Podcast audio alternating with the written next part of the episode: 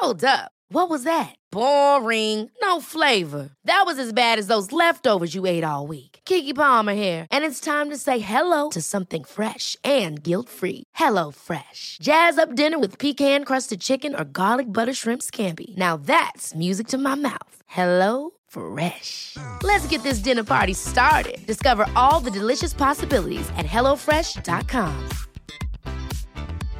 Hey, I'm Ryan Reynolds. At Mint Mobile, we like to do the opposite of what Big Wireless does. They charge you a lot, we charge you a little. So naturally, when they announced they'd be raising their prices due to inflation, we decided to deflate our prices due to not hating you. That's right. We're cutting the price of Mint Unlimited from $30 a month to just $15 a month. Give it a try at mintmobile.com slash switch. $45 upfront for three months plus taxes and fees. Promo for new customers for limited time. Unlimited more than 40 gigabytes per month. Slows. Full terms at mintmobile.com. Hey, it's Ryan Reynolds, and I'm here with Keith, co star of my upcoming film, If, only in theaters, May 17th. Do you want to tell people the big news? All right, I'll do it. Sign up now and you'll get unlimited for $15 a month and six months of Paramount Plus Essential Plan on us. Mintmobile.com slash switch. Upfront payment of $45 equivalent to $15 per month. Unlimited over 40 gigabytes per month. Face lower speeds. Videos at 480p. Active Mint customers by 531.24 get six months of Paramount Plus Essential Plan. Auto renews after six months. Offer ends May 31st, 2024. Separate Paramount Plus registration required. Terms and conditions apply if rated PG. We often talk about human rights when talking about refugees. Honestly, I don't think most people really care about human rights. They go to human rights because they're like, this is something that affirms something deeply that I know. But we have this sense of the oldest and most ancient human wrongs. And um, in the uh, Hebraic traditions, the Jewish traditions, and the Christian tradition, it's um, one brother kills another and hides the body. And there's that still ancient sense of human wrongs where we try and assert our power by hiding bodies and we hide them under flags, we hide them under monuments, we hide them under national anthems, we hide them under, um, and that's the 114 children that you mentioned in Nauru. It's that same ancient human wrong that we're trying to create an us and we need a them to make an us. That is activist and preacher Jarrod McKenna and this is episode 251 of the Osher Günsberg podcast.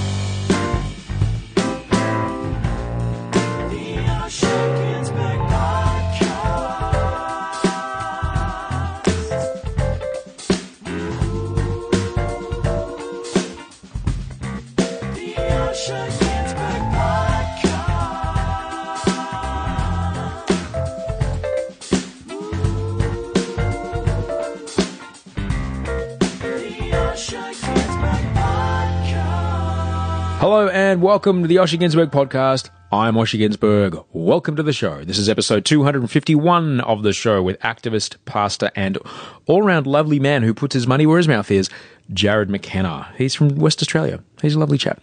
You can find Jarrod on Twitter and Instagram at J A R R O D M C K E N N A at Jarrod McKenna. More about Jarrod in a moment. If you're new to the show, welcome to the show. Thanks for being here. I'm Osher Günsberg. Uh, I'm a TV host and a podcaster and an author from Australia. I'm currently working on a show where I deliver date cards. I count roses. I break hearts. Well, I tell people it's they their hearts are already broken. I just say it's time you better go now. And I whisper it. It's on a TV show called The Bachelor. Yes, that one. The Bachelor show. Hmm, that one. Yeah, that's what I do. Yeah, one of the things. The Australian version, that is.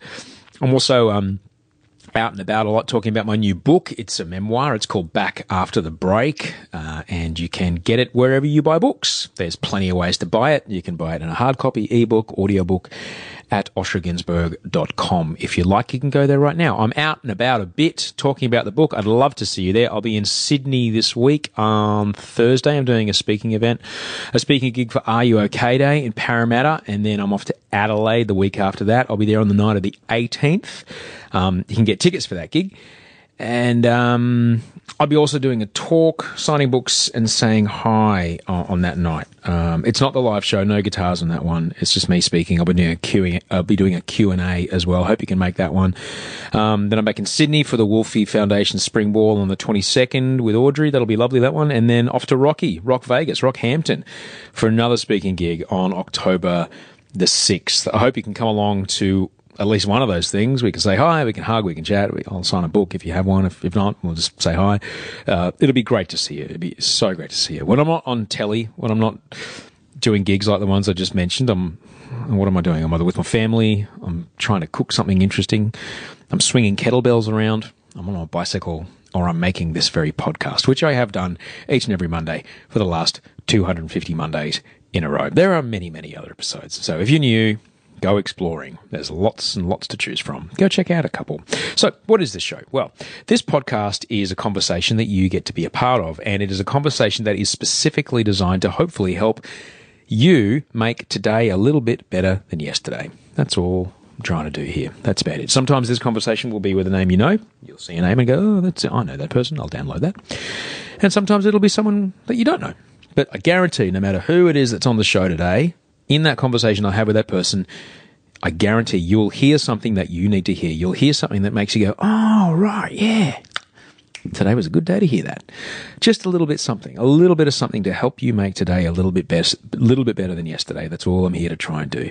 A uh, big thanks to everybody that got in touch this week. You can always email me, send Osher email at gmail.com. Thank you very much for the Podsy pictures, which were great. Oh, what's a, what's a Podsy? A lot of, a lot of, a lot of book face as well. I'm getting this week. Book face. So a Podsy, firstly, a Podsy, P-O-D-S-I-A. Podsy is uh, a photo of what you're looking at right now as you're listening to this. Take your phone out. Take a photo of it email to me. Send us your email at gmail.com. I'd love, to, I love to see where you listen to the show. Um, also, a lot of book face. What's a book face? You know, book face, where you hold the book in front of your face. A lot of that. A lot of, a lot of me on holidays. People, uh, the book going on holidays. I've, I've been in Bali this week. Uh, I've been in, in, in, Indonesia again in the Cook Islands. Um, again in Europe, which is super exciting. People are taking the hard copy with them, which is really, really fun. Um, that's always great to see those. Uh, and a big love as well, big, big love to the Facebook group who are doing nothing but wonderful support and conversation and, uh, you know, people gathering together, meeting up before the book signings and stuff that happen in Melbourne and, and, and Brisbane. And yeah, it's great. It's just great you know, bringing people together who listen to this show. So if you listen to the show and you want to meet other people that listen to this show, osher.is slash FB group osher.is slash FB group. Go there and um, just answer a couple of quick questions and away you go. A lot of love and support there, a lot of chat going on there. It's really lovely. So let's check in. How are you? Have you checked in with someone? You got to check in with someone. You got to do it. How are you going? How's the family? How's the job? How's the commute? You doing okay? You controlling the things that you can control and accepting the things you can't? At least doing your best to, to do so? Are you taking responsibility for the brain you've got? Are you doing what you need to do so that life is as lovely as possible for you and those around you? Are you on the front foot? Are you taking the action you need to take? Are you resigned to, fuck it, this is it, why bother? Hmm. A couple of questions. Might be some answers in there if you haven't asked yourself those questions this week. I certainly have to check in with you this week. It's been a big one book's been going super well, which is really nice. In fact, I got told just the other day that they hit go on the big printing press to uh, churn out another thousand copies, which is pretty good. Only two weeks in, that's a pretty big deal. So I'm pretty excited about that. Um, had a great day with my wife Audrey on her birthday. A lot of wonderful feedback about the episode that she and I did together. Thank you so much for being so generous and, and letting her know how that helped you because um, it uh, hopefully, it, like it really encouraged her to, um, you know, that that she, you know, she's there. She's there for people and helping more people than just me. um, but for you know her birthday, I, I, we went horse riding, which was super fun. And when when Audrey was younger, and it wasn't just like a trail ride. We went and found this like a proper place where we could grab horses and go for a proper run, which was great. And now when Audrey was younger, Audrey trained trained as a jillaroo, which is the lady version of a jackaroo. Uh, jackaroo, jillaroo. That is somebody, if you're not from Australia, that's somebody who works on a big sheep and cattle station, or you know, like on horseback wrangling large amounts of animals. All right. So on horseback. So as, anyway, as a result, she trained like, so she can really ride. She can really ride a horse. And just as I surprised Audrey the other week when I got on stage and sang and played, like she had an idea that I could do both. She knew that I did both before she met me, but she'd never seen me do it. Yesterday, I got to see the same thing with Audrey. We were out riding for the day. It was really great. We were out for about six hours on the horses all up. It was freaking good, out all through the bush. It was so great. And we were coming up a hill out of a gully. We saw a bit of open country. We saw the country kind of, I guess, it kind of open up a bit. And um, so we both, well, we kicked up into a canter. which is essentially the third gear of a horse. Okay, so if you remember what manual cars were like, so there's trot, uh, walk, first gear, trot, second gear, canter, third gear, gallop, fourth gear. Um, so we're we're fanging it up this hill in, the, in a canter, which is really fun. And, and Audrey was on my like I'm, I'm, I'm looking straight ahead. Obviously, I'm like concentrating on the trees and stuff coming up ahead. And then on my right, I see Audrey Griffen in double denim, of course, um, on a beautiful white horse, just screaming past me. The distinct four beat cadence of a gallop, just thundering off the ground. Audrey's up in the stirrups, one hand on the reins, leaning right over the front shoulders of this magnificent animal, a smile on her face I've never seen before. And she's whispering in the horse's ear at full gallop, just kindly encouraging him on. The two of them just moving together in perfect motion as she flew past the grey gums and bottle brushes up uphill. And horses being horses, my guy, he didn't want to miss out, so we quickly followed. And the two of us, me and Audrey, just literally charging up this hill. Me looking far less in control as she is, obviously, but the four of us, two humans, two horses, all moving up, all massively up this glorious hill into the afternoon sun, just which was streaming off the ridgeline into our faces. It was so good, and it was such a wonderful sight to see on her face because, well, one, I've never seen her do that. I knew she did it, but I'd never seen her actually do it. It was so great to see her just in just in all her power and just just complete control. It was wonderful to see her like that. But two, I know how that horse feels to be at full pace and having having Audrey gently holding on, gently guiding amidst the colossal expense of energy going on, softly whispering to me to keep me on track it was it was great, great to watch. In, in, in fact, actually, the same thing happened today. Um, her whispering to me, like a person on Instagram was asking. Um, we were talking about you know meds and treatment and progress, and asking if I still struggle. And yeah, yeah, I still struggle. Like the visions and things, they still kind of bother me. It's not like I describe it like it's not the billboard it used to be. It's more just kind of like a post-it note, but it's it's still there. And I they're not as big as they used to be. I can kind of cope with it a bit better now, but um, you know, it was still shit. And like just today, I was just, I was calmly eating a delicious burger with my wife telling Audrey about an uncomfortable trigger moment that I had yesterday. And suddenly, out of nowhere, I just started crying. I was just, I was, quickly overcome with just a great sadness and it, and it, took me by surprise. And I felt all kind of ashamed and, and, you know, sorry, honey, sorry, sorry. But she just reached out, she touched my arm, she softly said, It's okay.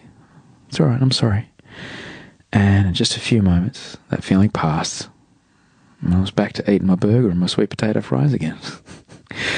um, so, yeah, I don't know if it was her training on how to handle wild, wild beasts, but I am very, very lucky that I have Audrey in my life. Very lucky that I have a woman like that.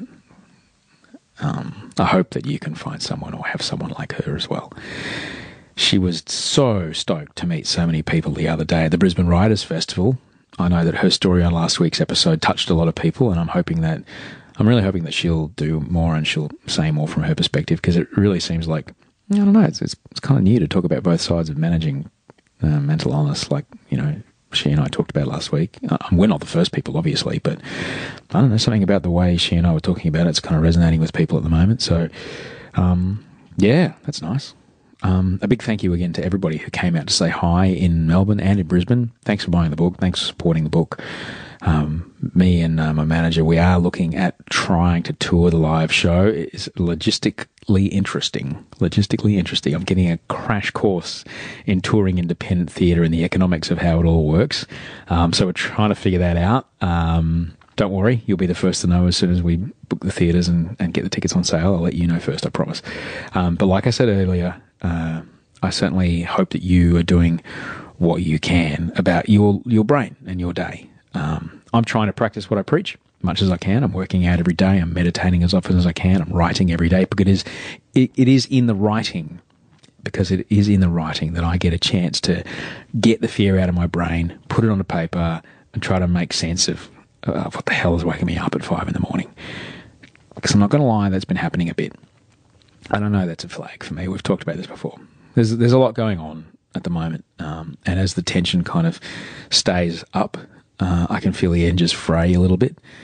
And so it's in the writing that I get a chance to figure out what is actually going on. It's only when I put the pen in my hand and write it on the paper that I get to go, oh, there it is. It is a form of contemplation, if you will. And there's quite the discussion of contemplation with my guest today. You should celebrate yourself every day, but some days you should celebrate with jewelry. Whether you want to commemorate an unforgettable moment or just bring some added sparkle to your collection, Blue Nile can offer you expert guidance and a wide assortment of jewelry of the highest quality at the best price. Go to BlueNile.com today and experience the ease and convenience of shopping Blue Nile, the original online jeweler since 1999. That's BlueNile.com. BlueNile.com. Hey, it's Ryan Reynolds, and I'm here with Keith, co star of my upcoming film, If, only in theaters, May 17th. Do you want to tell people the big news? All right, I'll do it. Sign up now and you'll get unlimited for $15 a month in six months of Paramount Plus Essential Plan on us. Mintmobile.com slash switch. Upfront payment of $45 equivalent to $15 per month. Unlimited over 40 gigabytes per month. Face lower speeds. Videos at 480p. Active Mint customers by 531.24 get six months of Paramount Plus Essential Plan. Auto renews after six months. Offer ends May 31st, 2024. Separate Paramount Plus registration required. Terms and conditions apply if rated PG. Let me tell you about my guest.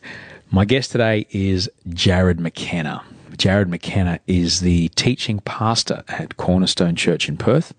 He is the co founder of First Home Project, which is a community welcoming housing and giving a hand up, not a hand out, to recently arrived refugees, and is a Peace Award winning non-violent social change trainer. Now, Jarrod's a wonderful bloke. He's obviously a very smart, a very charismatic man. Not many pastors are anything less. But Jarrod is also a man who is voracious in his drive to campaign for positive social change when it comes to asylum seekers and refugees. Not many folks are willing to risk their lives for a cause. Jarrod did just that when he was smuggled onto Manus Island to spend time with and speak with people that our Australian government has detained. Now, among those people are over a hundred children. Children like your kids, children like mine children who are far from home, children who are scared, children who are needing care and support. Kids just like yours, kids just like mine. Now, when I pay my taxes as an Australian, that money gets used for things that I'm very happy about. I'm very happy about my money, money being used to build roads, to build hospitals, to build infrastructure, social services. I think that's great. But that money that I pay in my tax dollars and yours um, that's also being used to detain children who had no choice in their situation. That's my money. That's your money. Personally, I'm not very happy about it being used for that. So, the question, I guess, is do I have an answer for people arriving to Australia by boat? No, I don't. Is locking up children the answer? As far as I'm concerned, it isn't. Um, and we talk about that. Me and Jarrod talk a lot about that. Uh, Jarrod you know, we also talk about a lot of other stuff because Jarrod belongs to a church that I've had a few things to do with over the years. Um, I have, you know, thoughts on how, you know, some of those churches, not particularly Jarrod's, but some of them do operate. But as you'll hear me say to him, I have learned to be quick to see where religious people are right. Because, look, just because I have a different idea of what might uh, be a God or be a higher power or whatever, that doesn't mean that I can't powerfully share the values of kindness, compassion, and caring for others in our community that a man like Jarrod does. Jarrod's a good man. He's a kind man, and I'm very proud to support him and bring this conversation to you. Um, he's doing a lot of good work, and if you'd like to get behind him, you can go to kidsoffnauru.com. Uh, K I D S O F F N A U R U dot com is where to start. That's that's where you start right there. We do talk about some pretty heavy stuff here, including some talk about suicide. So if you or anyone you know needs support, please take control. Call Lifeline on 13 11 14. But I hope you enjoyed this conversation with Jarrod McKenna. I'm rolling. Can you, can I just get some level from you? Can you tell me what you had for breakfast? Sure. Do you want my ABCs? Breakfast. Uh, breakfast. I had a tra- trail mix of nuts that was uh, put in one of those baskets for welcome to Wollongong, and uh, so um, trail mix it was. Is that enough? Um, no, no, it wasn't. There's some bananas. Do you want a banana? I'll get I you a would, banana. I would love a banana. Yeah, yeah, like if I'm banana. honest, that'd be you awesome. it. Thanks, man. No, no, you got it. You got it. Thanks, Osher. There you go. no worries. They've probably travelled 5,000 kilometres to be here. You may as well eat them. Our world. Isn't it? Amazing. Isn't it, isn't it something else? that you can Incredible. eat a banana down here, so far away from where bananas come from. Why is that doing that? All right. I'm not happy with this thing flashing, so you know what I'm going to do? I'm going to just have a fail safe. Going to put this on flight mode. Mm, do you need And mine I'm the going, same? No, you do whatever you want. Um, recorder. And I'm just going to pop it in the middle there. Just in case. Yes, access microphone. Just in case. Just in casey. Nice. All right. Eat your banana, mate. Enjoy. No, eat your banana. Take your time. Take your time. Um, Have you ever heard Martin Luther King's sermon on uh, how interconnected we are, where he starts with his shower and he talks about the sponge that he uses and how it's from the Bahamas and the soap and where that came from, and then his breakfast and where the milk came from and everything. And he, he finishes um, with talking about how uh, we're bound together through a, a web of inseparability and what affects one directly affects all indirectly. Um, and uh, injustice everywhere is a threat to justice anywhere like um, it's just he's right. stunning like yeah yeah, he's right. Yeah, I do. I do think about that sort of thing. I, tr- I try to think about that a lot. Um, certainly with, uh, you know, in sobriety, um, gratitude's a big part of that, obviously, and um, and and yeah, you know, like, uh, you know, I think about it a lot. I remember the day I write about it in the book. The day, um, the day my ex-wife said she wants a divorce. I called my guy. I said, "Hey, man, I just came from the therapist's office. She wants a divorce." He goes, "All right, man." get your book out, write 10 things you're grateful for. Like, I don't think you heard me, mate. I just, she just asked me for a divorce. He goes, Yeah. yeah, I heard you. Write 20 things. yeah yeah Ah, okay. Yeah, I was like, oh, what have I got to do? He said, did you swing two legs over the bed this morning? Yep. Uh, yeah, I did. Did you have to go to a river to get the water that you Yeah. drank?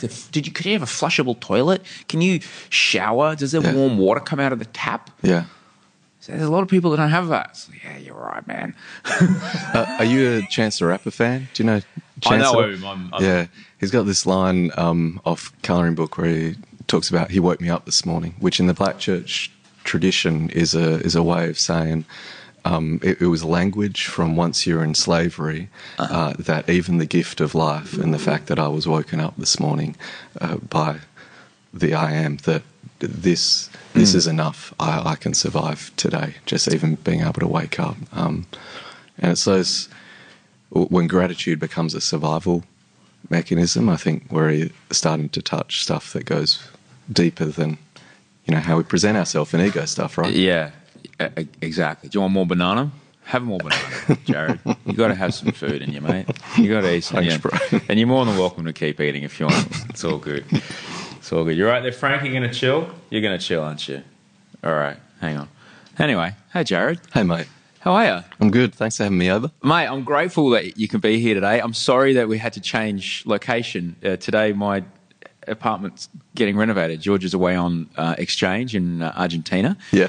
And we chose this day to be like, right, that's the day we'll get sledgies in the bathroom. and I was like, I look, yesterday, I was like, oh no, Jarrod's coming over.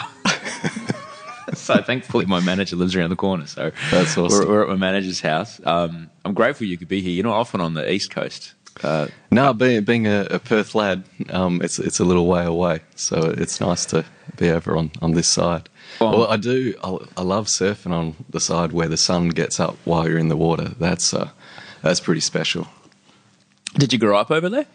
Yeah, um, neither mum nor dad are from Perth, but uh, they met in Perth and stayed in Perth, so born and bred. Yeah. Yeah. How did they meet?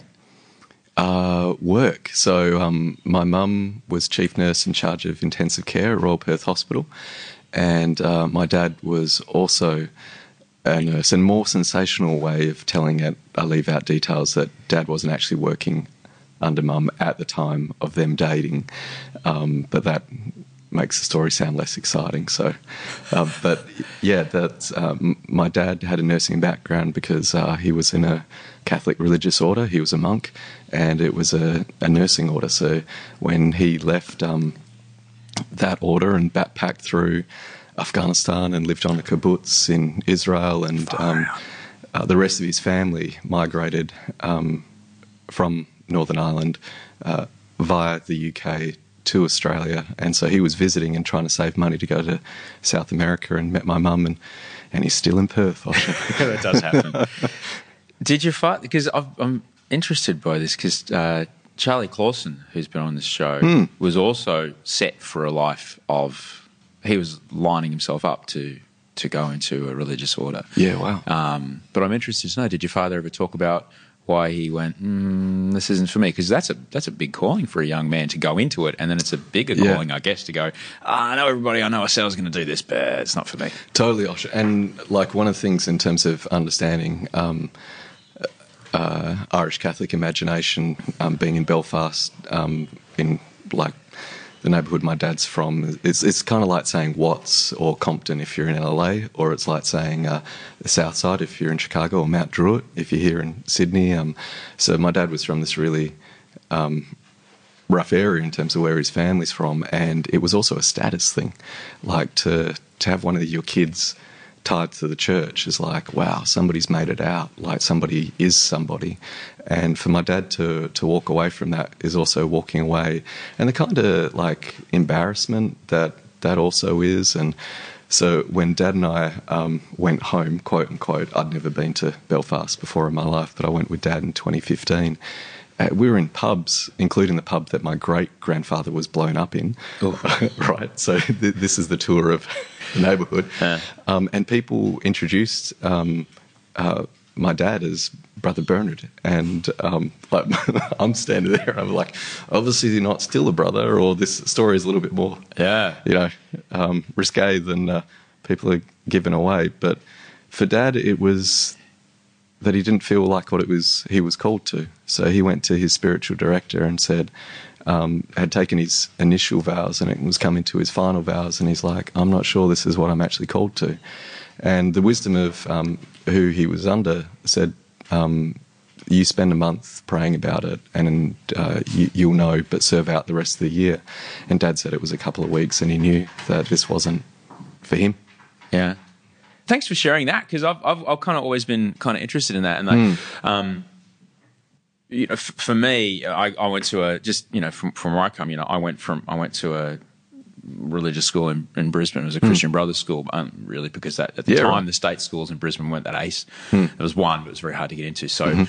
For the qual- that kind of quality of education in Brisbane, my mum decided to send us there, and I remember for me it was just a bit of a disconnect about it. But Right.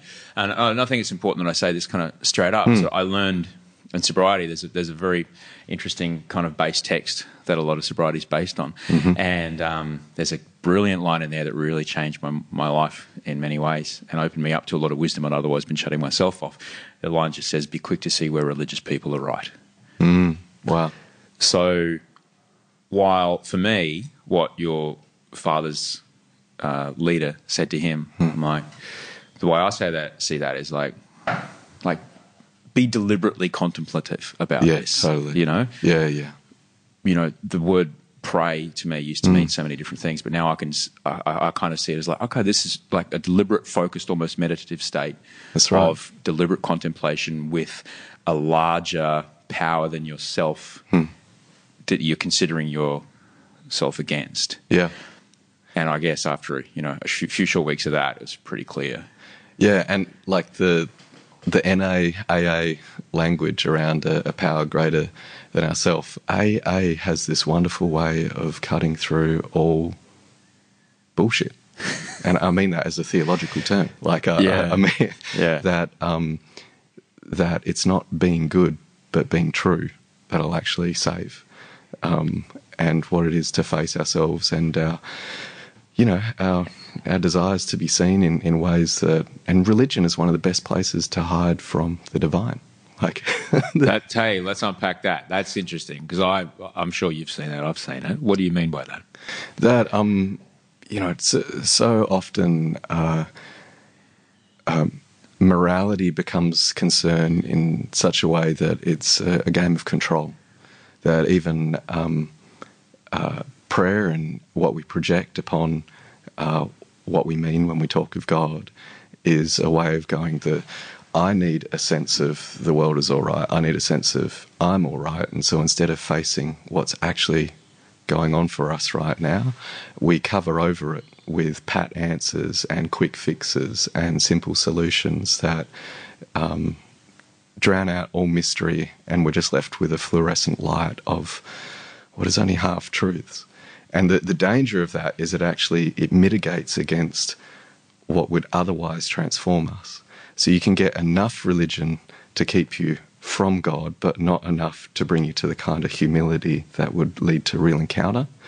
And I think AA has a wonderful, often every week at where I pastor, we talk about Welcome to Sinners Anonymous.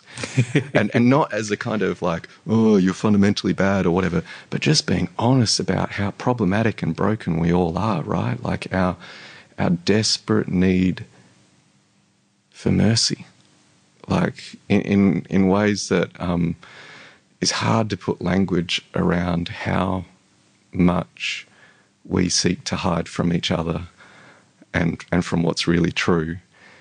Um, and so we end up so isolated and lonely and, and paranoid. And um, uh, instead of being able to breathe through this moment and realize that, as you were saying at the start, it's a gift right now. Yeah. It's a gift. I would, I would, I, I definitely want to get to that because that's that's the thing I'd really like to talk to you about. Um, but I'd love to just kind of paint a bit more of the picture so people can kind of understand where you come from. Because this might be the first time many people are meeting you. Sure. Even though you are a very high profile person, there's always going to be someone who's like, "Who's that guy? Who are these two guys?" You know. Um, uh, so, are you one of many kids?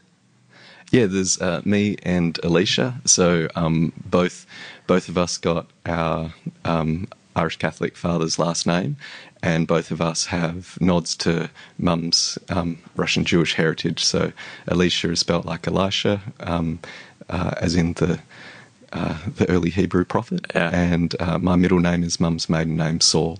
So um, I'm Jarrod Saul McKenna, and my sister Alicia is two years younger than me, and um, she's great. She's Yeah. funny. She's great on dance floor. Um, she's um, she's a lot of fun, and uh, um, she's very conscientious and diligent and thoughtful, uh, and she's uh, a wonderful mum of two gorgeous boys who I babysit once a week, and I love being an uncle. They're very, very special. It means I only get to change like one or two nappies a week, which is like a a ratio which uh, I don't mind. Um, so that's um, um, my son. Uh, Tyson was a, ready-made, uh, Yeah. so he, he was ten when I became his dad, and he's twenty-one now. So he's six foot five and Yeah. tall, dark, and handsome, and that's a giveaway that we don't share the same genes. That, Uh-huh. Like, um, and uh, yeah, and just recently, um, I have two more um, ready-made beautiful boys, Hugo and Winston. Winston's ten, and Hugo's eight. Um, so yeah, I'm one of two kids to answer your question. Right, right. That's funny. Gigi was ten when I showed up too. Wow. Yeah, so it's Yeah. a it it's an interesting time because you just miss the super cuddly, like even cuddling strangers part, and Huh. you're just saying to get the mm, I don't know who you are part. Yeah. yeah. So that that that was interesting. Yeah, and there's a self that emerges that is kind of going, where where do I fit, Yeah. and, and what does this look like? And, yeah. It was yeah, yeah. It's an incredible privilege to be a Oh, it's part of. extraordinary. Yeah. I, I take it. I take it very seriously. I, and I'm sure you felt the same way. Like from one day to the next, she was my girlfriend's kid one day, Hmm. and the next day I woke up like we were just hanging out, and then one day I was like, I would do anything it takes to save your life. Yeah. I would die if it meant saving you.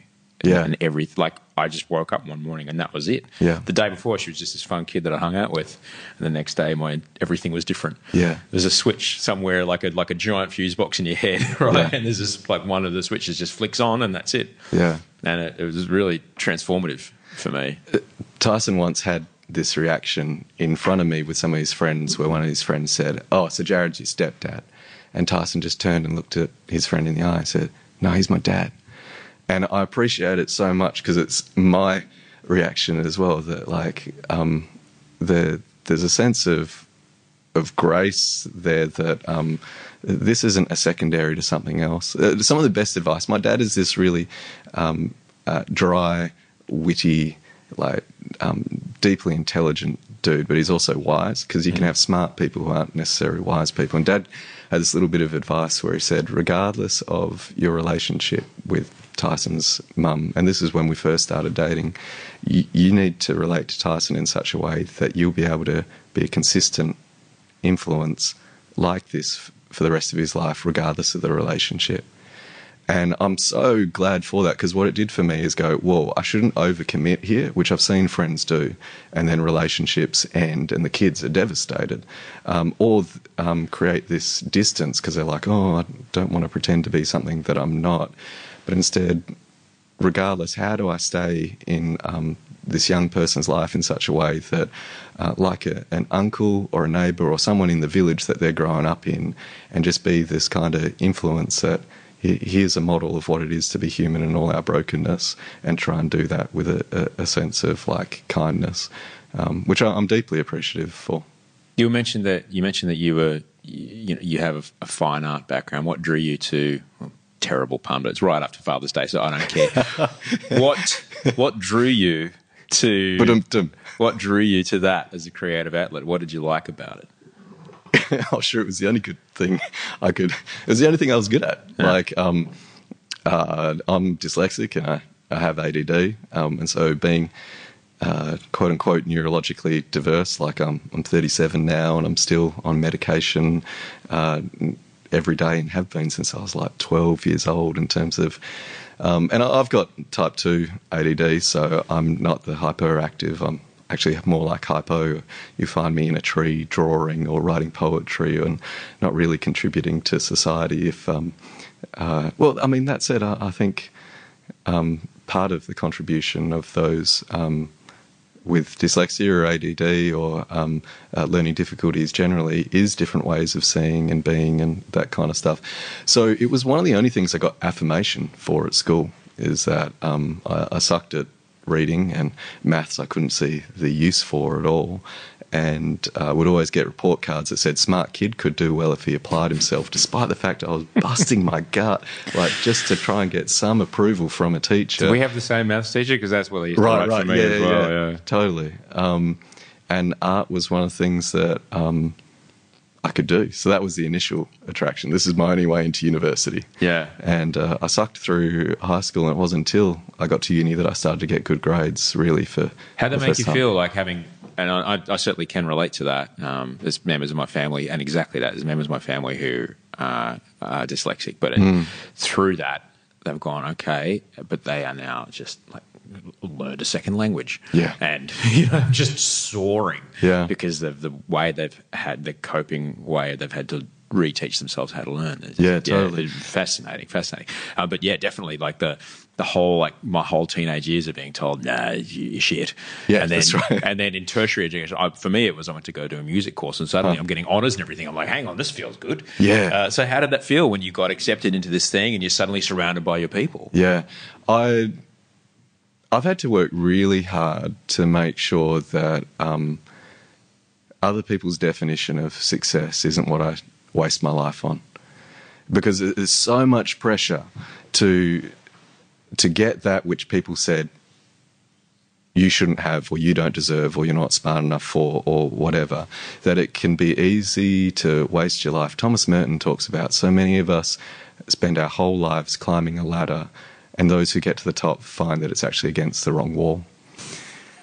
And i um i'm really uh, thankful I mean, again, come back to gratitude. I was about to say I'm really thankful that I had devastating moments that made me question all that. Because the reality was, I was 20 years old. I've never think I've I've only ever talked about this twice in public. So you're about to Um, I was 20 years old and I was accepted into an art exhibition at MoMA in New York, the Museum of Modern Art. David Bowie was in the same exhibition. Um, and so that's a, I'm still in art school at Curtin University.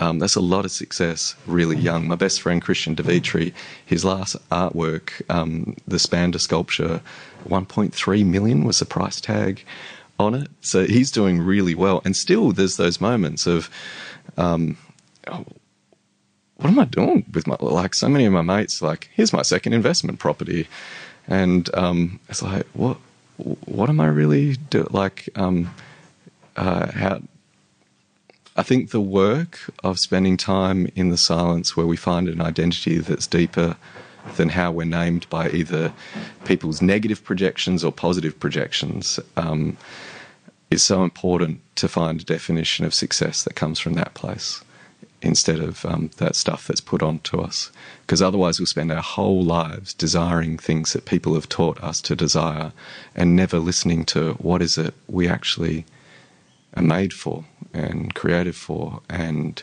um, find our home in being. And so that's been a really difficult journey for me. Say someone's just heard you say that sentence. Well, that's that's you like. There's no wonder you're a preacher because you just drop bombs every sentence.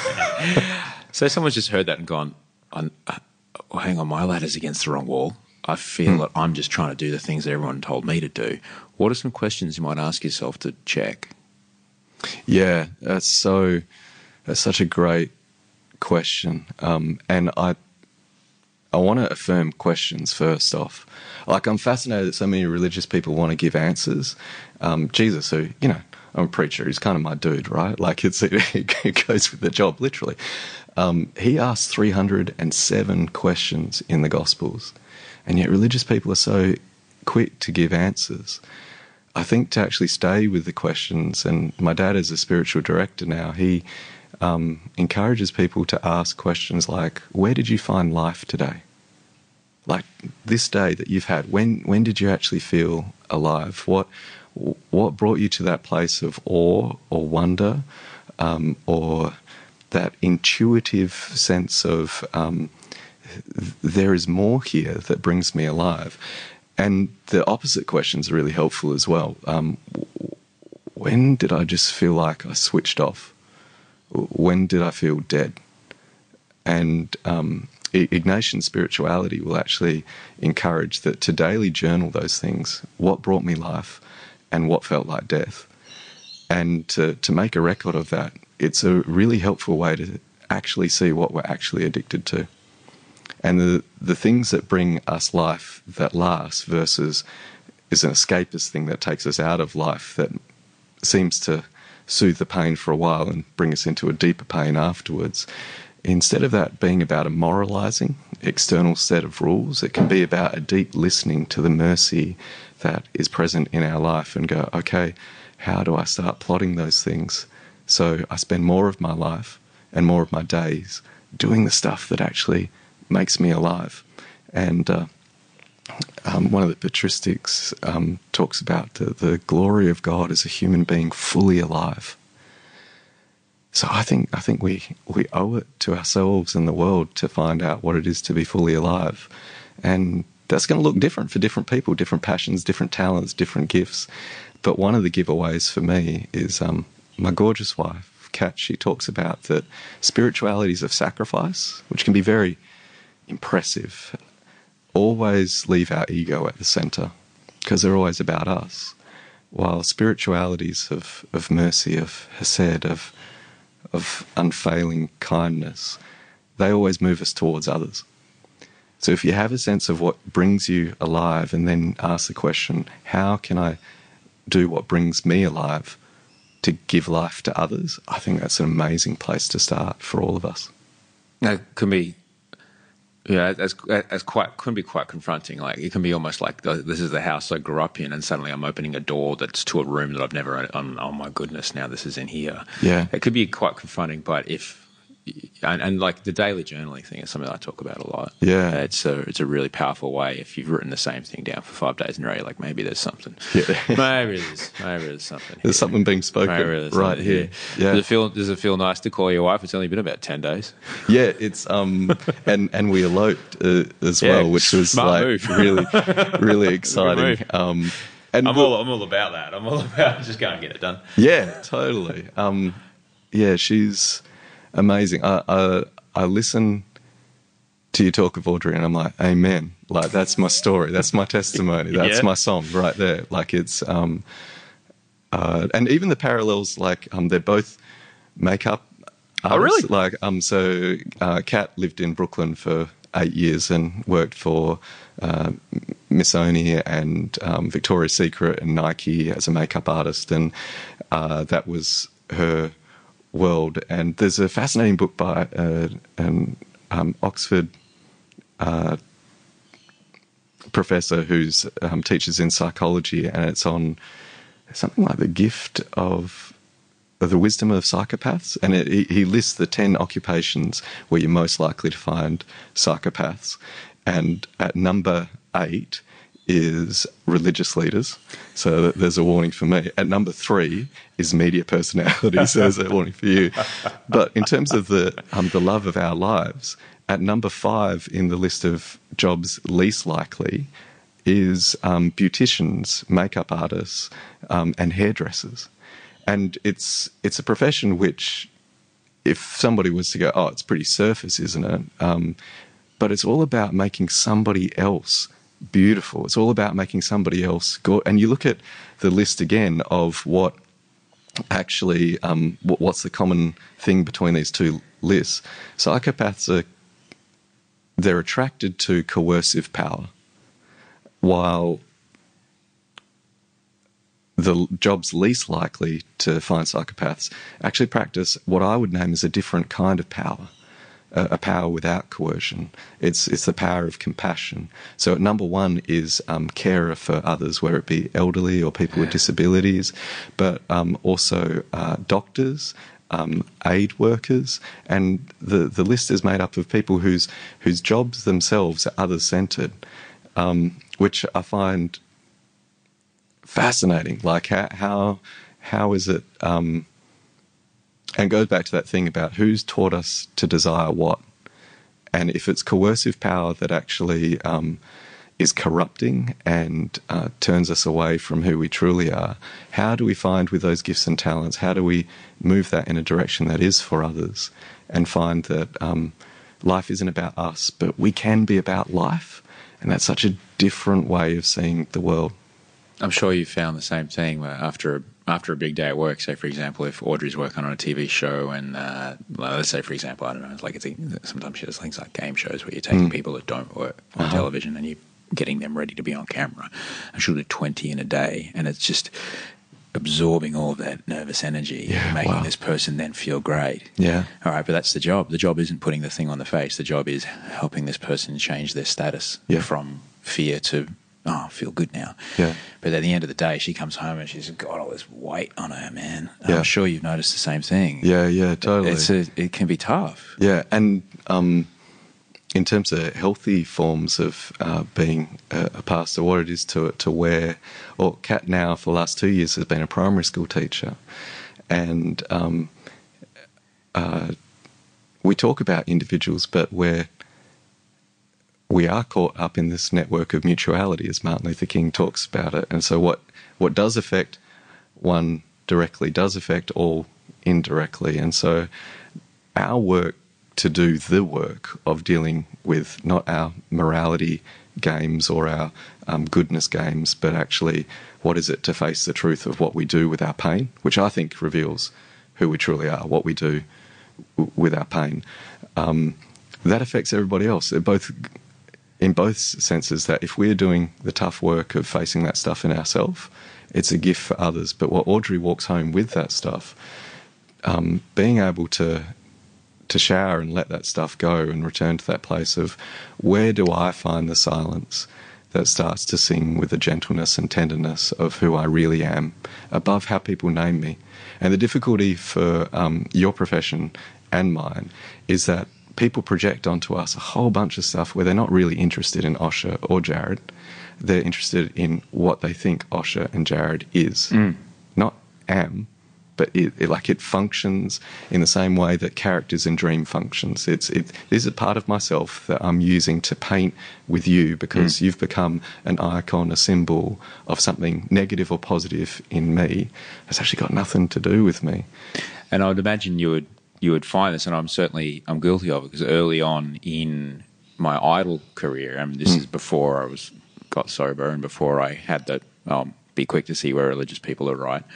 Um, I would go because a lot of the kids, you know, if you're 15 and you like singing, Yeah, that's right. you know, you what can- other place in culture affirms that in such a way that Yeah, if you're music 15, if you're up? 15 or 16 years old and you like singing, you can sing with a singing teacher and wait maybe for the school hall concert once a month, or every Sunday here in Sydney, at least where I've been to you know film some of these people.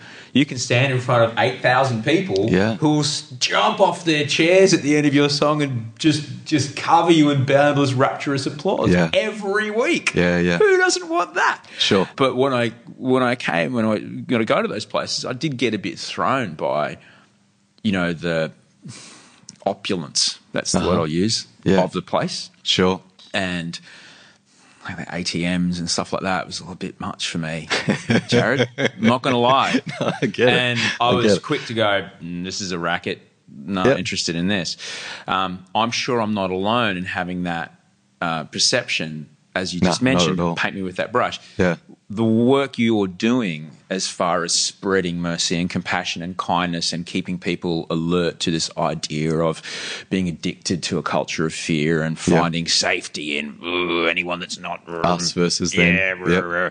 that's just far too important. Yeah. and um, like I said, there's been a change in my life. I don't feel that way anymore, but I'm Hmm. sure I'm not alone in having felt that. Do you find that people write you off because of the fact that you do work in those environments? Yeah, I face the, and I guess why this is so important to my, my daily practice is finding um, my identity in, um, well, and honestly, in how I'm named in my baptism. That um, uh, that I'm a child of God, and that's it, and that's enough, and that kind of radical acceptance. I, I listened to your episode with Audrey, and it was like what you have found there. If if that is the greatest experience of, of grace, what I'm trying to say is that God is at least as good as Audrey, right? And and to take to take um, who, whoever is that like that person of unfailing kindness and forgiveness and, and grace and mercy who sees all of it and loves us not despite of it, but actually somehow, even because of it, like sees all of that and still loves us and still thinks there's a deeper us than the worst things that we've done. Coming back to that experience and going that that which animates all things sees me at least as compassionately as the Audreys or the Kats or the whoever else who's that experience for us is is why we can't let those things name us. And those who are doing the real work, it's not just about because you know it, it's it's easy to be super spiro and um, uh, like you, you know when you're on a stage and there's lights and there's there's everything that the world desires. It's like I have something important to say, and then people think it's also from God. I mean that's a serious trip, right? Like that's there's incredible spiritual dangers in that and addictive cycles in that where you can end up thinking um, it's because of how this sermon affected people that I have importance, or it's because, quote unquote, how God used me. The whole language of um, God, like I feel uh, the more time I spend in the silence, God doesn't use, God enjoys and, and works with and wants to play and just um, f- fondly, like we're in front of um, fridges with kids' drawings, and sometimes I think the best we can offer is, is you know, these drawings which are delightful. That I heard a friend say, God sticks on God's fridges, and it's and that sense of that playfulness. And if that's real, we'll find ourselves in the same kind of places that it's not just on stages, but sometimes it's in prison cells, or it's in the back of police wagons, or it's um, three o'clock in the morning and it's freezing and you're trying to find a shelter for someone who otherwise doesn't have a place to stay, or somebody who you've seen such incredible transformation. It's four in the morning and they're screaming abuse at you and threatening um, those you love most because they're back on the stuff. And um, that's the real test is not praying on street corners, but who we are when no one's watching. Um, where there are no lights, there's no cameras, there's just um, have I soaked myself enough in the love that is there for me if I open to it? That I can respond with that same love to those who are acting like my worst self in this moment to me. And I think I think that's the real journey. You do a lot of work, and the, the way I found you is the work you do uh, as far as highlighting the plight of refugees, and particularly our country's treatment of children. Sure. Who have no choice in Yeah. how they have come to be incarcerated Mm. with my tax dollars. hmm spoiler alert if this is your fod- pod, first podcast with me it's not something i'm happy about however there's 250 other episodes that might have given you a clue to that it's not something i'm happy about that this is being done with my money Yeah. that you know i've worked hard for and then i've given someone this money as part of my taxes to help me have a nice society to live in and Yeah. no, i don't consider that to be a good use of that money so um, it seems that a lot of the communication that you do around that is to people from outside of your um, Yeah. of your church of Yeah, your yeah. religious organization. What have you found is the the best way to connect to people who uh, are either agnostic or don't believe in any kind of spiritual power and Hmm. let's say you know are stuck in this cycle of being addicted to fear and Yeah. us and them and I no way they no they want to come here and kind of like just in this other world of labeling who this person is even though this person's you know eight Yeah. yeah, yeah, totally. what's the best way that you found to communicate with people outside of that I think it's about what it is to be human, Osher. Like at the center of, of my faith, if I take it seriously, is the claim that um, God Almighty has become all vulnerable in becoming human. And so spirituality for me is about becoming more human.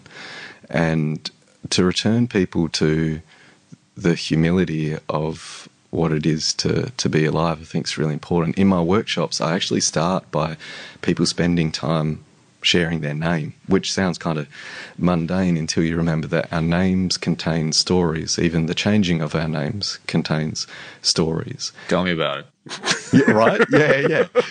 And um, uh, I think because you've been deliberate about that, what, what does redemption look like for me in the way that I'm named, and to, to be named for joy, for happiness, um, uh, while it's also your last name that tells a story. And so many of us, particularly those of us who are recently white, like um, uh, whether it's um, one generation away from the, the struggle of the troubles on my dad's side of the family, or mum's side of the family in terms of being Russian Jews, it's very easy to give up your your ancestry and the stories of um, struggle and uh, resilience and um, the the depth of capacity for empathy in those stories for the benefits of just being white. And to realize that white is just a, a myth. It's it's something that it's a much longer conversation, the history of that myth and how it became uh, central in Australia. But the two things that are true of Australia simultaneously is that in 1901, when we became a federation, we were set up as a utopia of equality, and we like that. And we talk about mateship and we do all that kind of stuff. And in the same week in Parliament, White Australia policy is passed because that utopia of equality is threatened by other races who were there because of the gold rush. And for us to name that and tell our stories, tell our names, is to enter into a humility that the oldest living cultures in the world have been here for 80,000 years. And to enter into, like, instead of the default factory settings for Australian is white, um, where my son constantly gets asked where he's from, and no one ever asks me, but I've got a story to tell as well. But whether um, it's like colonizers or convicts or the colonized or immigrants um, or those seeking safety in Australia. That's a story with incredible resources for humility, for empathy. And so by telling our names and actually recovering the fact that I say in, in the starter workshops, if your families have been here for 60,000, 70,000, 80,000 years, it's fine to say you're Australian. But for the rest of us who might have memories that only go back 200 years, we have to talk about what came before that so we can start a conversation about who's arriving now with a sense of humility that we have stories that are much older than the stories we tell. And to actually name, um, I actually think it's the spirituality of white supremacy. We often use spirituality only in a positive sense, but I think there are negative spiritualities as well that um, animate certain imaginations that forget um, what we seek to cover up. And we often talk about human rights when talking about refugees. Honestly, I don't think most people really care about human rights. They go to human rights because they're like, this is something that affirms something deeply that I know. But we have this sense of the oldest and most ancient human wrongs. And um, in the uh, Hebraic traditions, the Jewish traditions, and the Christian tradition, it's um, one brother kills another and hides the body. And there's that still ancient sense of human wrongs where we try and assert our power by hiding bodies and we hide them under flags, we hide them under monuments, we hide them under national anthems, we hide them under, um, and that's the 114 children that you mentioned in Nauru. It's that same ancient human wrong that we're trying to create an us and we need a them to make an us. And I think if we name that for what it is, and remember our stories, we can actually enter into a deeper story and our resources of compassion that are there. Sorry, I'm just kind of covered in goosebumps right now. Uh, the, the way you said that was uh, we, we needed them to make an us. Mm. That's, uh, yeah. And I- the, the really scary thing, Osher, is it's th- those of us most recently in, in that sense that the most. If you want to hear the most blatant racism in Australia, jump in a taxi and somebody with a thick accent who is scared that they're not us enough yet will turn around and make a them out of the most recent in. So through a thick Lebanese accent, you'll hear talk of the Sudanese in ways that you're like, bro, do you need a hug?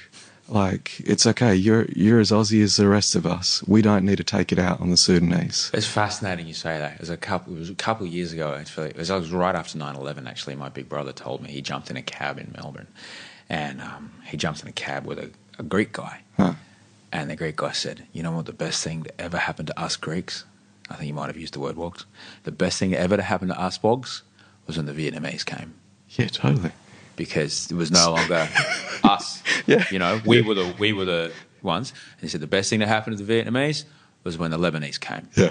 The best thing that happened to Lebanese was when the Sudanese came. That's yeah, You know? and um, it's what Hollywood movies get wrong about their high school depictions. They always depict that the really cool kids are the mean kids.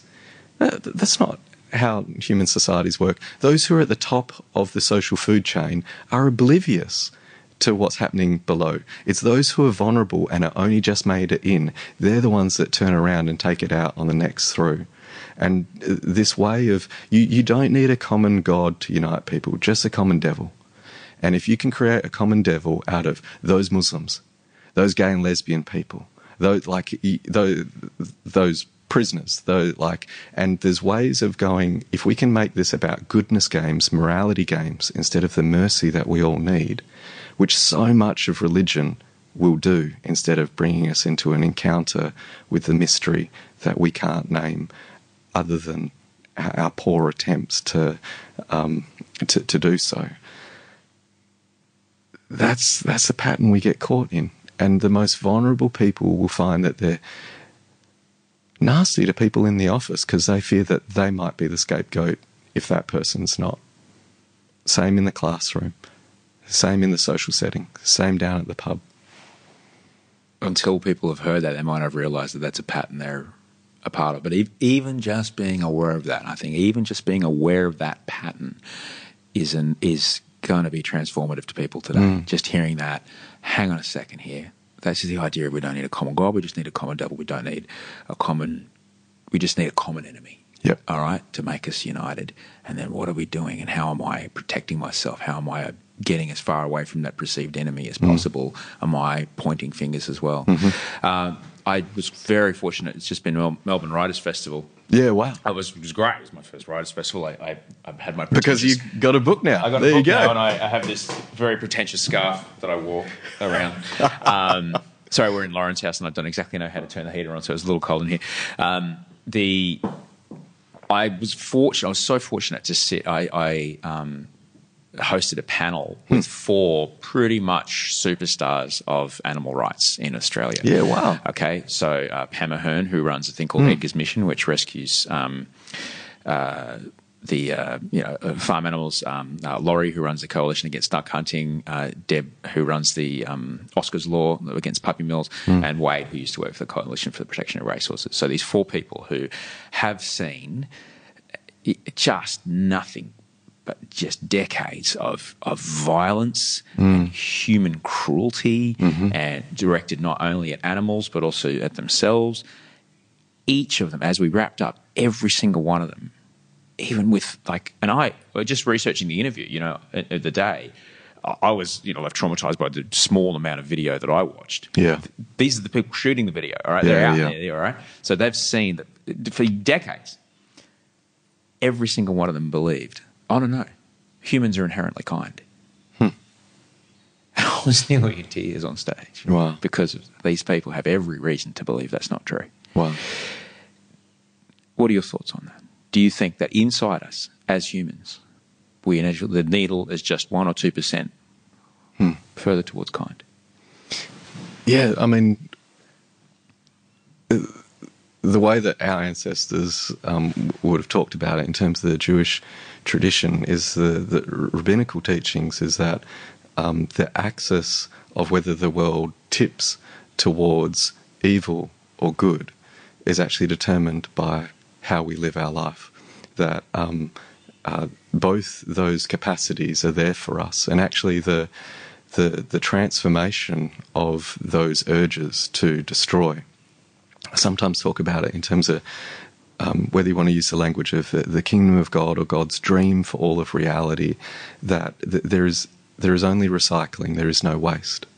So, in terms of the darkest things in our life, that's the stuff that is compost. The things that we think disqualify us from the journey is actually the things that qualify us because that's the stuff that's transmuted, translated, transfigured, transformed into the, the very energy of of what needs to what we need to become people of compassion. And so I try and stay away from the easy language of, oh, we're all basically good, or the pessimistic, oh, we're all basically bad, because we're all basically very confusing.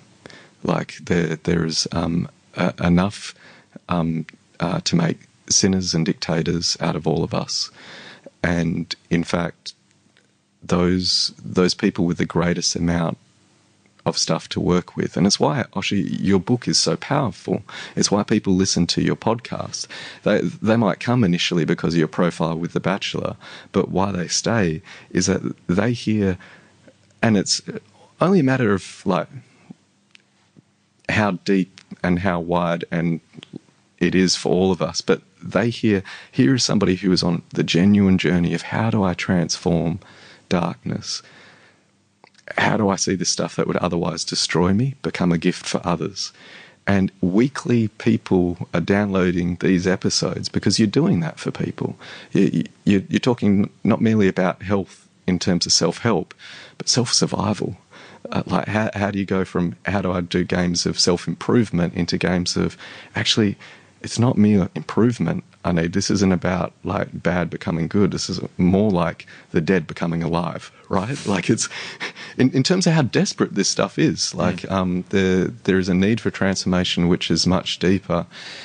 And so I try and for myself because I know the spiritual journey is never black and white.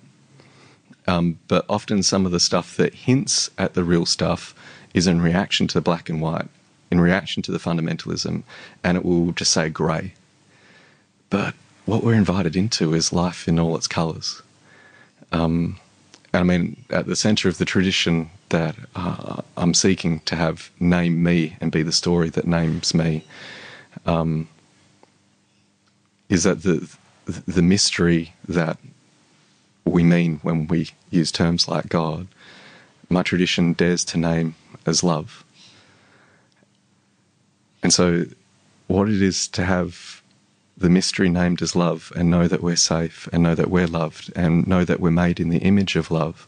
And I can't find my purpose and my meaning until I relax into that love and stop trying to please or avoid punishment or, or, or get some like carrot for the next life, but instead relax into I'm loved and I'm made for love. And when I love, I live into my destiny. And that is eternity, that kind of love. And that's a very different journey than the, the easy are we good or are we bad? Are, are, are we right or are we wrong? How do I move from here to there? And salvation isn't a, a moving here to there, it's going down in such a way that that darkness, to, to quote, you know, Gregory of Nyssa, that mystic from the fourth century, when the darkness starts to dazzle with the very presence of the divine, that's the journey for all of us. And, you know, it's um it's not nearly as sexy as some of the easy self help answers, right? it is, yeah. Uh, though I, I, I personally like for me, I really resonate. I, I got emotional at that panel on the weekend because Yeah, I, totally. I believe it as well. I believe Yeah. like if we were inherently evil, we wouldn't have made it this far Sure. as humans, as a Yeah. race, as a species. Yeah. we wouldn't have made it this far Uh-huh.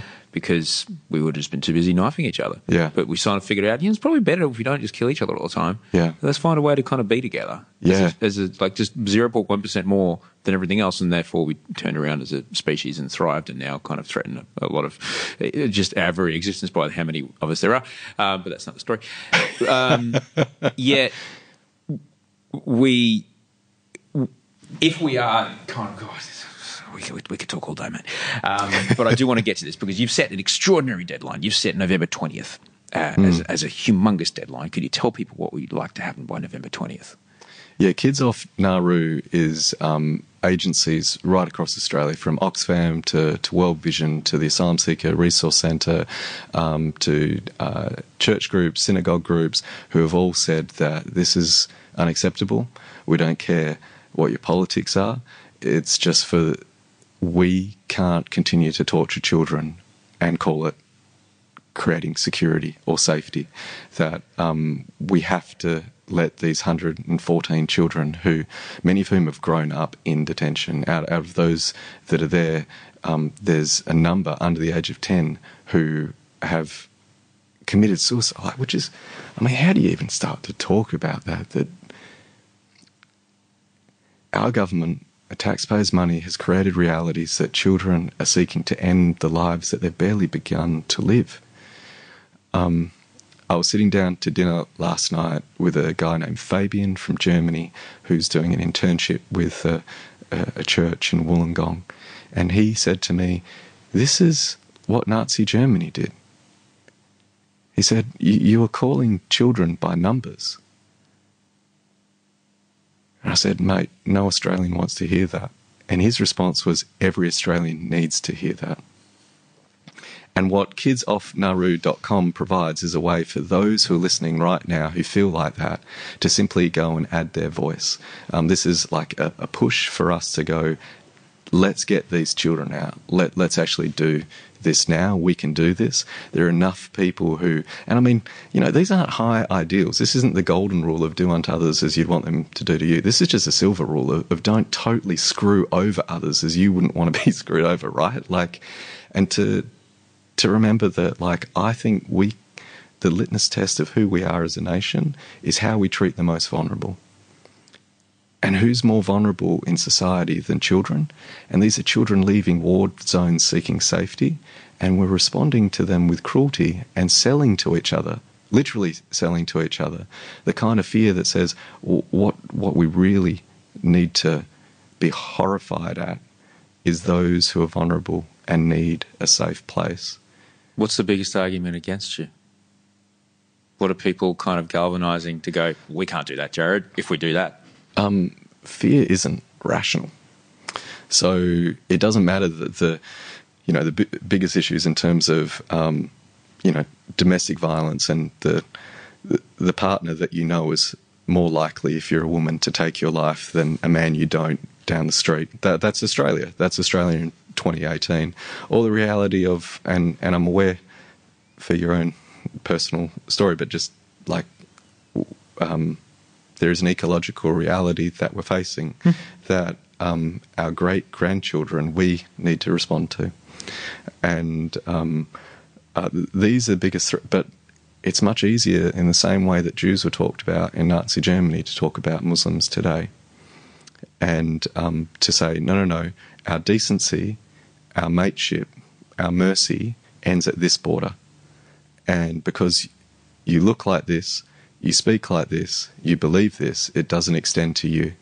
And so, despite the fact, like, I live daily with 11 recently arrived refugees, and these are people who, you know, I literally live with friends who have scars on their body from the Taliban, some of whom watched Taliban kill their family.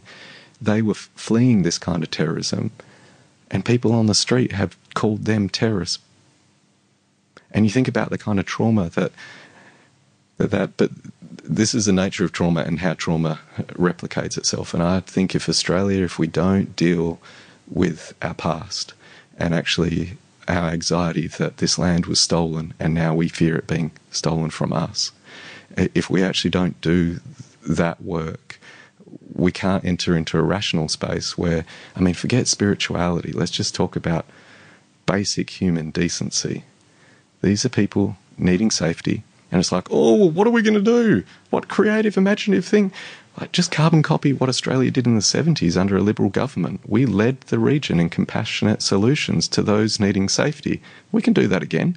This isn't like far lefty kind of idealism, utopianism. This is actually what has been happening previously in Australia's history. You're talking about the evacuation Fraser. of Fraser with the Vietnamese. Exactly. It was extraordinary. Like I've got again goosebumps. Second time. It was extraordinary that we did that as a nation. Yeah. That we went. Here's the people trapped. Yeah. They were trapped on an island somewhere in the Philippines. I was a couple hundred of them, I think. Yeah. And like, nah, nah. And this is the Liberal government Yep. in at the time in the seventies. I think we're Yeah. conservative now. Crikey, Yeah. go back forty years. Yeah. And I went, nah. And they sent Qantas planes there, and there's footage of on the planes, and they're, they're packed. Like it looks like those um, airlifts that the uh, the Israelis did Yeah. with those out of Ethiopia. Ethiopia, It looks like they're uh-huh. packed, and they got them here, and they got them safe. Yeah. And we so people that. are like, how are we going to stop the boats? Well, send our own boats and make safe passage. Like it's World Vision did that. World Vision Australia did that in the 70s, and Australians supported them, said, This is wonderful. This is exactly what we need to do. Because refugee wasn't heard in the same way that, like, the word pedophile was heard. It used to mean somebody needing refuge, as in somebody who just needs safety. I need a safe place because I'm running from war. And the world said, and Australia led in drafting these laws into international law that we will never forget what happened to six million people in Nazi Germany and the fact that the anti Semitism that was around the world at the time allowed it to happen. People didn't go to war to fight Hitler because what was happening to the Jews. People didn't know what was happening to the Jews until afterwards. We spin the story that way so it looks a lot more heroic. And we said, never again will we turn away people needing safety. And it's those same commitments that Australia is now leading the world in walking away from. And America is currently following at the moment. And it's why Donald Trump, in his leaked conversation with our former Prime Minister, said, That's a good idea. We should do that too. You're worse than me. Those three sentences, word by word, in that order. And that's some of the stuff we're currently seeing in the US at the moment. Oh man. Um, so let's, if we were going to talk to someone who was fed or not through fed, no, just exposed to through no want of exploring any other option, a diet of I can't be compassionate to these people. I mm. have to draw a line somewhere. Mm. What how would you appeal to that person to at least see a glimpse of what you're talking? I'm not saying Yeah, say yeah. come along with me. Yeah. I'm just saying here's a here's a pathway to you going. All right, I can see why you want to do that. Sure. And we talked at the start that like um, religion is a great place to hide from spiritual transformation. I think um, one of the most popular forms of religion that, and both of us, because of our desperation and needing transformation, want to avoid this kind of stuff, is that it's the more woke than thou kind of, oh, listen to this politic, uh, you know, podcasts or read this blog or whatever. So I've got something else to affirm I'm good, they're bad. And yet, my experience of like for the last 15 years living with people who would otherwise be homeless or drug addicted, or in the last six years in particular, living with people who are asylum seekers and refugees, people with horrible kind of beliefs towards who refugees are. When they meet these people, they're often the people who become like the most passionate volunteers and then advocates. And uh, some of the best refugee rights groups in Australia are like um, rural refugee groups who um, they would use terms that some of us would go, "Oh, that's, that's awful." It's actually racist, and yet they're they're doing the work.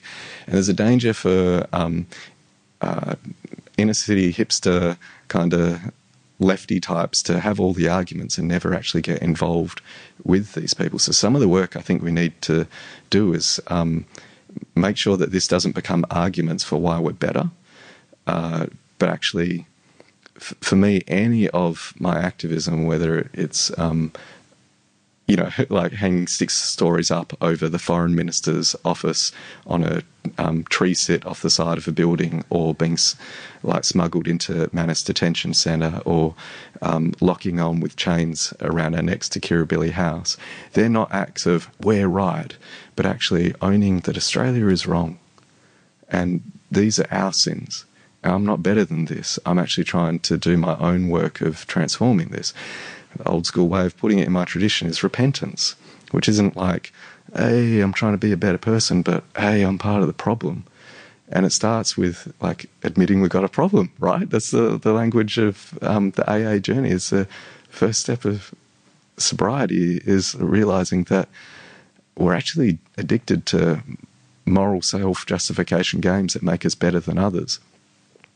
After nearly nearly 20 years of visiting prison, and spending time. And um, you know, uh, Tom Ballard and Wil Anderson have come out and they didn't publicise it, they didn't tweet about it, but um, took them to meet some of the people that I visit in prison, and they did like shows for for these guys. Um, and I don't think Wil would mind me saying that he came out like and deeply moved. And it's like this is one of the most meaningful gigs I've ever done in my life. And it's not meaningful because I'm being a good person. It's because you're face to face with this could be me if if I had only done that while completely off my nut instead of that, that could be me. If I had said yes to that, which I knew was slightly on the dodge, instead of going for something else because it was actually better for me, but if I thought that investment opportunity was better, I would have done that. That could have been me in terms of that white collar crime. If I had had the same parents they had, if I had experienced the same abuse they did, if I had been addicted to ice when they were, that's the humbling journey. And I hope people hear this stuff and don't go, aren't we? I mean, my friends on Manus need something more than our self justifying morality games. They need us to become more fully human.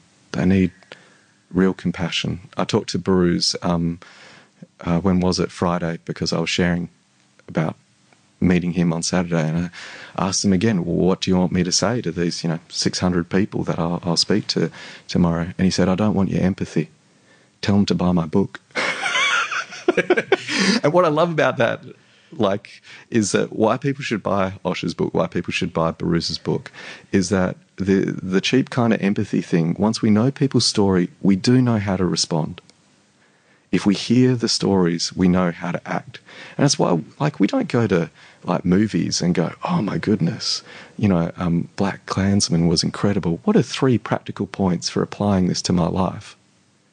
No, it would be in, insult Spike Lee. The, like, great artworks haunt us, trouble us in such ways that we live differently. Great sermons do the same thing. Uh, great music does the same thing. It makes me see the world differently in such a way that the, the poetics which I've been affronted with demand me to become something which I couldn't see myself being previously. And that's the kind of thing we need. We need more poetics and less pol- politicking. We need a more human, decent kind of response that calls us to actually face our darkness instead of the self propaganda selfies of, look at me as a person mm. better, as a person of light. That's so, the kind of stuff that's ruining us. So to say, like, because everyone's going to have a conversation with someone in their life mm. who will be like, yeah, but we can't let those kids off. Is the way in what you just described? Is the way in trying to find a way of getting that person to, even though um, you know you just said don't have empathy for me, is the way just trying to put yourself in that situation. Try and look, as you mentioned before, look back at your hereditary journey Yeah. and Yeah, see yeah. where in that journey something similar happened. Yeah. And notice that there really is no difference between what happened to that person and what happened to this child. This child. So I, I sometimes literally Osher, um, like, and almost as a way of grounding myself, because people come up to me and say the most like vile things sometimes, um, and they do it a because they're like, "Oh, you're a Christian, you have to forgive me." So here's your chance, Pastor. Make sure that like you actually respond like something. That's a Bill Hicks line. right, right, Oh, yeah, yeah. You're a Christian? I hate what you said. Really? Forgive me. it's a great line. And so, as a way of grounding my, myself and actually leading into that, to ask people their name again, not as a change of conversation, but like uh, let's do a slight detour and um, bring you into. So, before you considered yourself Australian, what was your family story? And it's like, oh yeah, my family's name was Mikowski before we like anglicized it, and y- y- yeah, like they were a part of the solidarity movement in Poland, but you know all that's behind us now, and and actually going okay, let's dig in there and spend time there, and then go what gifts out of your own story for com- if people are able to imaginatively and empathetically identify with the suffering of others then we're in a different space. But so often we want to destroy and win arguments. Um, Wendell Berry, who's this magnificent poet and writer, he's got this story, Jayber Crow, and he talks about being in a barbershop setting in the South in America in the 1960s and hearing these white racist people say this kind of stuff. And he starts saying, Well, I think we need to love our enemies. I think we need to, and starts quoting, you know, all that Jesus stuff that many of us Christians don't like to talk about because it's too confronting. So we just tell people they're wrong instead. And so he he starts talking about this and how the it the whole barbershop went silent. And he writes, This would have been a great victory for my faith if only I'd loved my enemies in the process. And so often we want to win arguments instead of actually win over people. Love Makes a Way says a successful action is one where we don't simply um, win our case in terms of the humanity of refugees, but we affirm our own humanity and the humanity of those whose offices we're doing a sit in in, in the process and win them over. And Osher, seeing people who work in political offices in tears saying, Thank you for what you're doing as you're arrested, or seeing police officers go, mate, if this wasn't my job, I'd join you. I used to work on Papua New Guinea. Those kind of experiences, that can't come from a self righteous place. That has to come from a deeper place where we embrace our own brokenness and know that I'm no better than my Prime Minister. And I, I honestly believe that. Jarrod, I would dearly, I- I'd love this to be a 10 part podcast. I would love to do this. I would love to do this, a season of this, and just do it every week. You and me talking about stuff every week. I'd love to figure out a way to do that, but I That'd be only, fun. I only have you today, so I'm going to ask this final question. Um, you carry, a, you've chosen a path where you carry a lot of weight. You carry a lot of weight, more weight than most people would care to bear. Right? You've chosen this path and you do it every day what is what does your self care look like in a way that people who haven't chosen your particular spiritual path might be able to understand and go, oh yeah, I, Yeah. Can, I can get a bit of that myself. Yeah, yeah.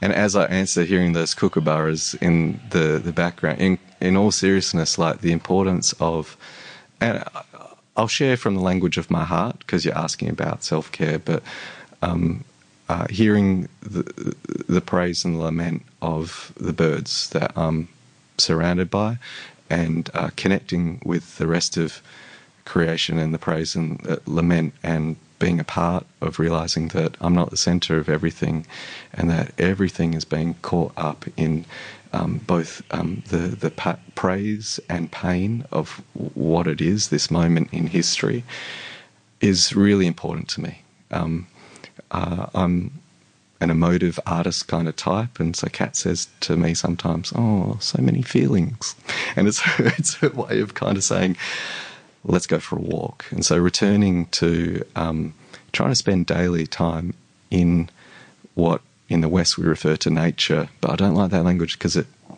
it it others. It says that the environment is something other than us. But returning to um, you know looking at the lilies of the field and the birds of the air and the kind of beauty and compassion of which they're provided with. That's really important to me.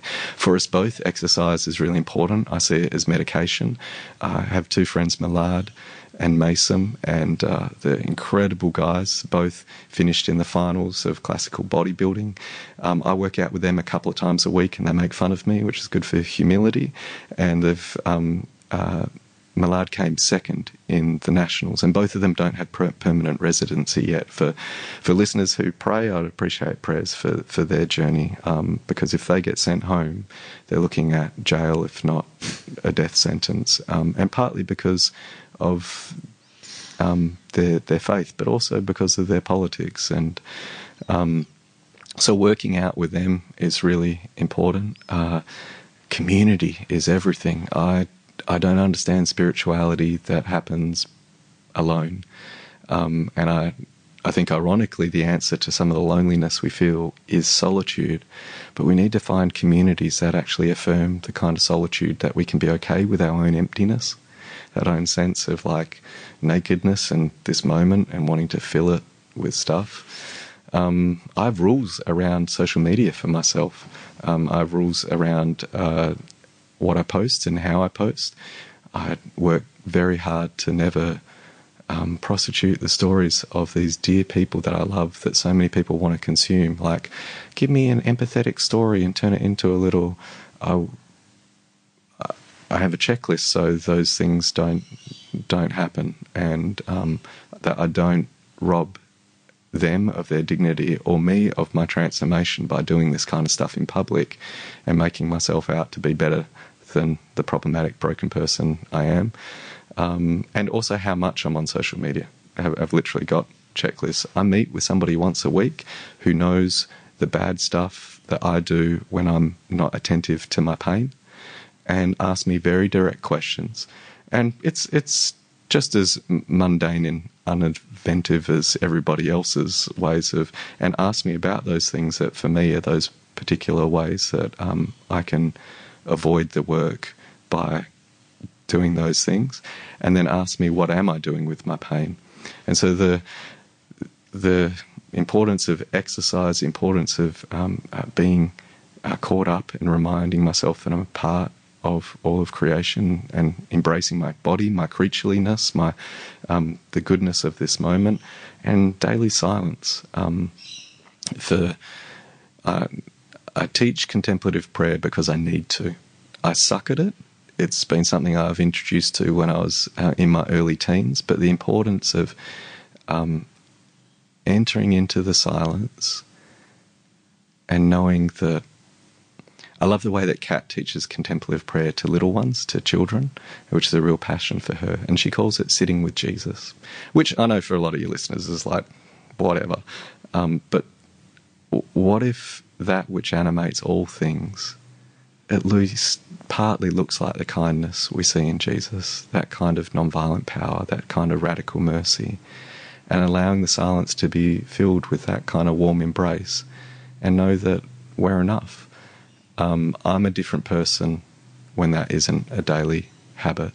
So, daily singing the Psalms, um, daily entering the silence, um, daily exercise, um, trying to be in creation and a community that can call more out of me.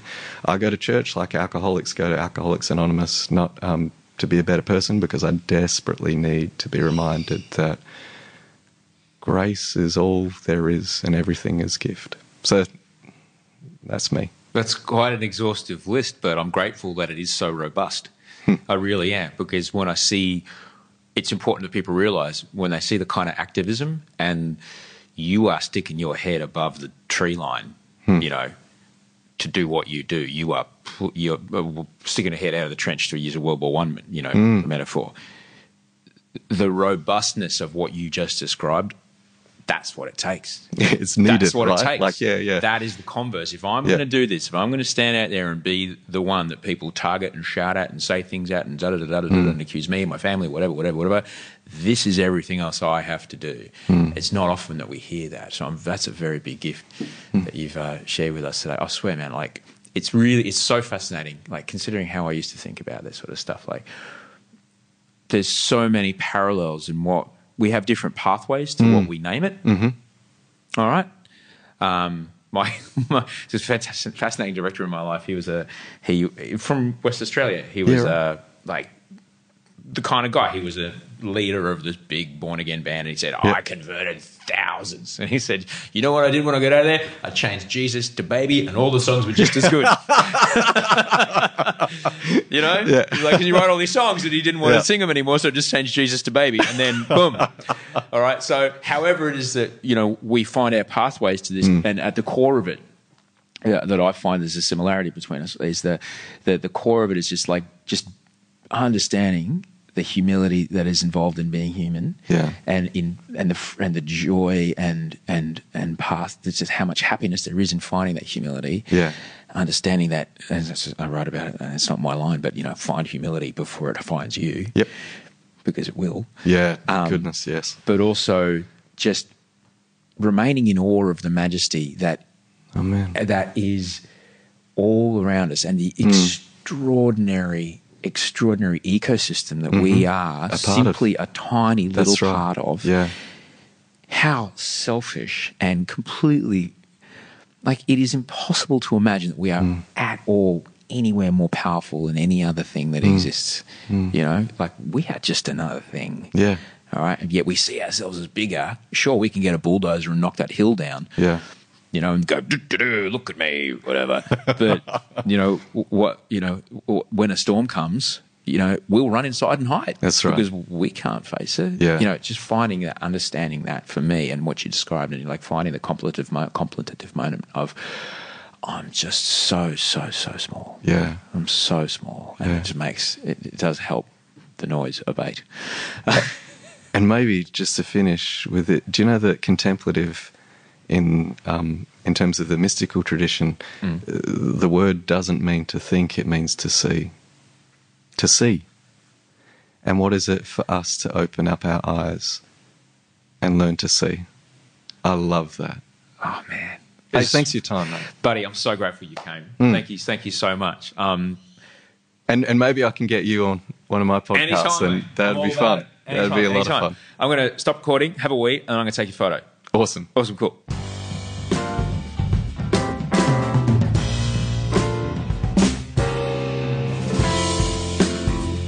That was Jarrod McKenna. You can support Jarrod by heading to kidsoffnauru.com, K-I-D-S-O-F-F-N-A-U-R-U.com, and you can let him know you heard him here. He's on Twitter, he's on Instagram, Jarrod McKenna, J-A-R-R-O-D-M-C-K-E-N-N-A. Thank you all so much for listening today. Thank you so much for the support with the book. You can always email me, send us your email at gmail.com, and you can join in a conversation and be a part of an interesting and wonderful and growing community at the Facebook group, osher.is slash FB group. Massive thanks to everybody that helped make the show today. Andy Marr, my audio producer, Toehider, who did all the music, Rachel Barrett for helping me and Jarrod become in the same place at the same time, Lauren Miller, my manager, for letting me use her house because, um, we have men with jackhammers destroying our bathrooms at the moment. Don't worry, we, we're paying them. They're not just in there. We're renovating. It's exciting. And you, thank you so much for listening. Until we speak next time, have a great week, sleep well, and dream of beautiful things.